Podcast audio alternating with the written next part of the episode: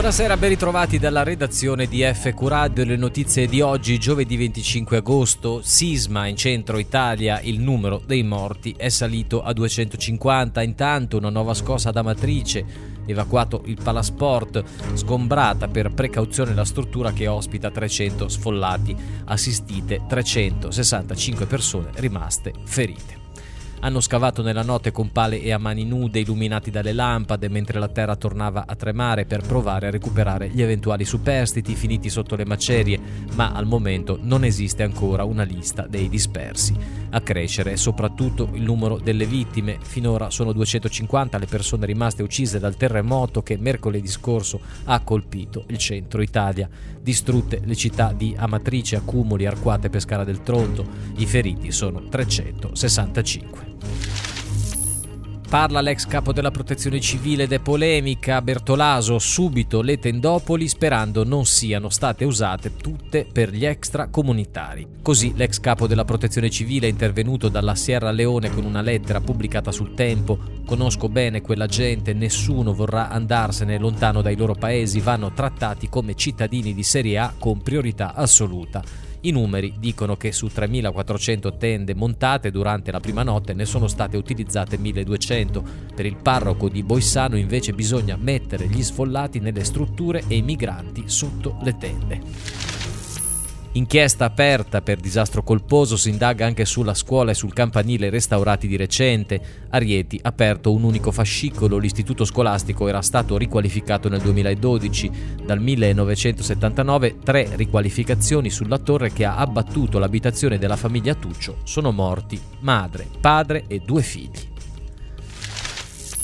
La distruzione, i morti e le storie dei sopravvissuti sulle prime pagine dei giornali internazionali, dal Washington Post al New York Times a El País alle Figaro fino al Financial Times, tutti i principali quotidiani e siti online del mondo hanno deciso di dedicare l'apertura al terremoto che ha colpito il nostro paese.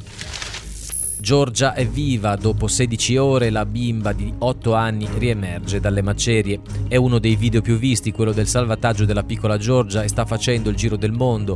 10 anni e 16 ore sotto le macerie di Pescara del Tronto, tra i paesi colpiti dal sisma che ha devastato il centro Italia nella notte tra il 23 e il 24 agosto. È stata operata nella notte nell'ospedale di Ascoli Piceno e sta bene. I vigili del fuoco sono riusciti ad arrivare alla piccola intorno alle 8 di sera dopo aver individuato la zona della sua cameretta. La sorella della bambina però, che era stesa accanto a lei, non ce l'ha fatta. Così tanti altri bambini, vittime del sisma, il più piccolo aveva solo 8 mesi. Norme permissive, poche risorse e niente mappature. Nelle zone a rischio l'80% dei fabbricati crollerebbe. A parlare è Alessandro Martelli, ingegnere sismico e presidente del GLIS, che aggiunge L'enorme patrimonio edilizio del paese, che è vecchio, non è in grado di sostenere questi sismi. La normativa però non impone né l'adeguamento né il miglioramento sismico e i finanziamenti che il governo dovrebbe stanziare arrivano con il contagocce. In più non esiste una vera mappa dei fabbricati più vulnerabili.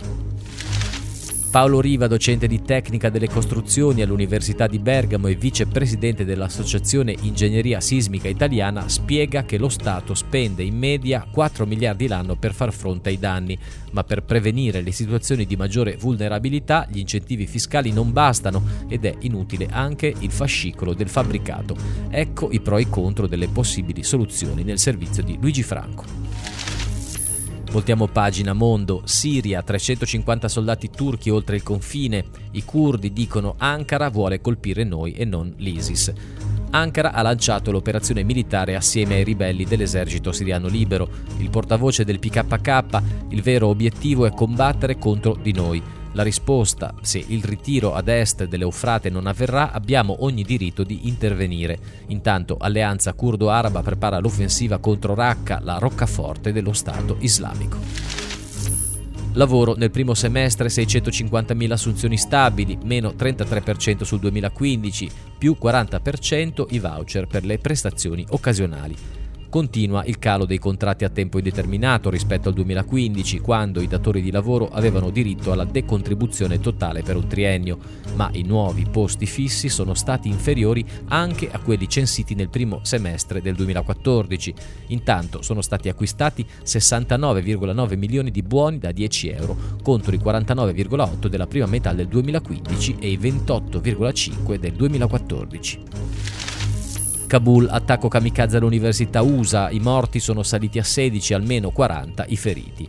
Un uomo si è fatto esplodere con un'autobomba all'ingresso del campus, il portavoce della polizia locale. Abbiamo ucciso tre attentatori. Il presidente afghano Ashraf Ghani dice è un tentativo vigliacco di impedire il progresso e lo sviluppo del paese. E andiamo in conclusione, Palinuro, recuperato anche il corpo del terzo sub morto durante l'immersione. Domani l'autopsia sul cadavere di Silvio Anzola, rimasto incastrato in un cunicolo nella grotta della Scaletta assieme a Mauro Camardella e Mauro Tancredi. Ieri si sono celebrati i loro funerali. Alle esequie hanno partecipato un migliaio di persone. E con questa notizia termina qui l'edizione di Homepage di oggi, giovedì 25 agosto. Buon ascolto su FQ Radio.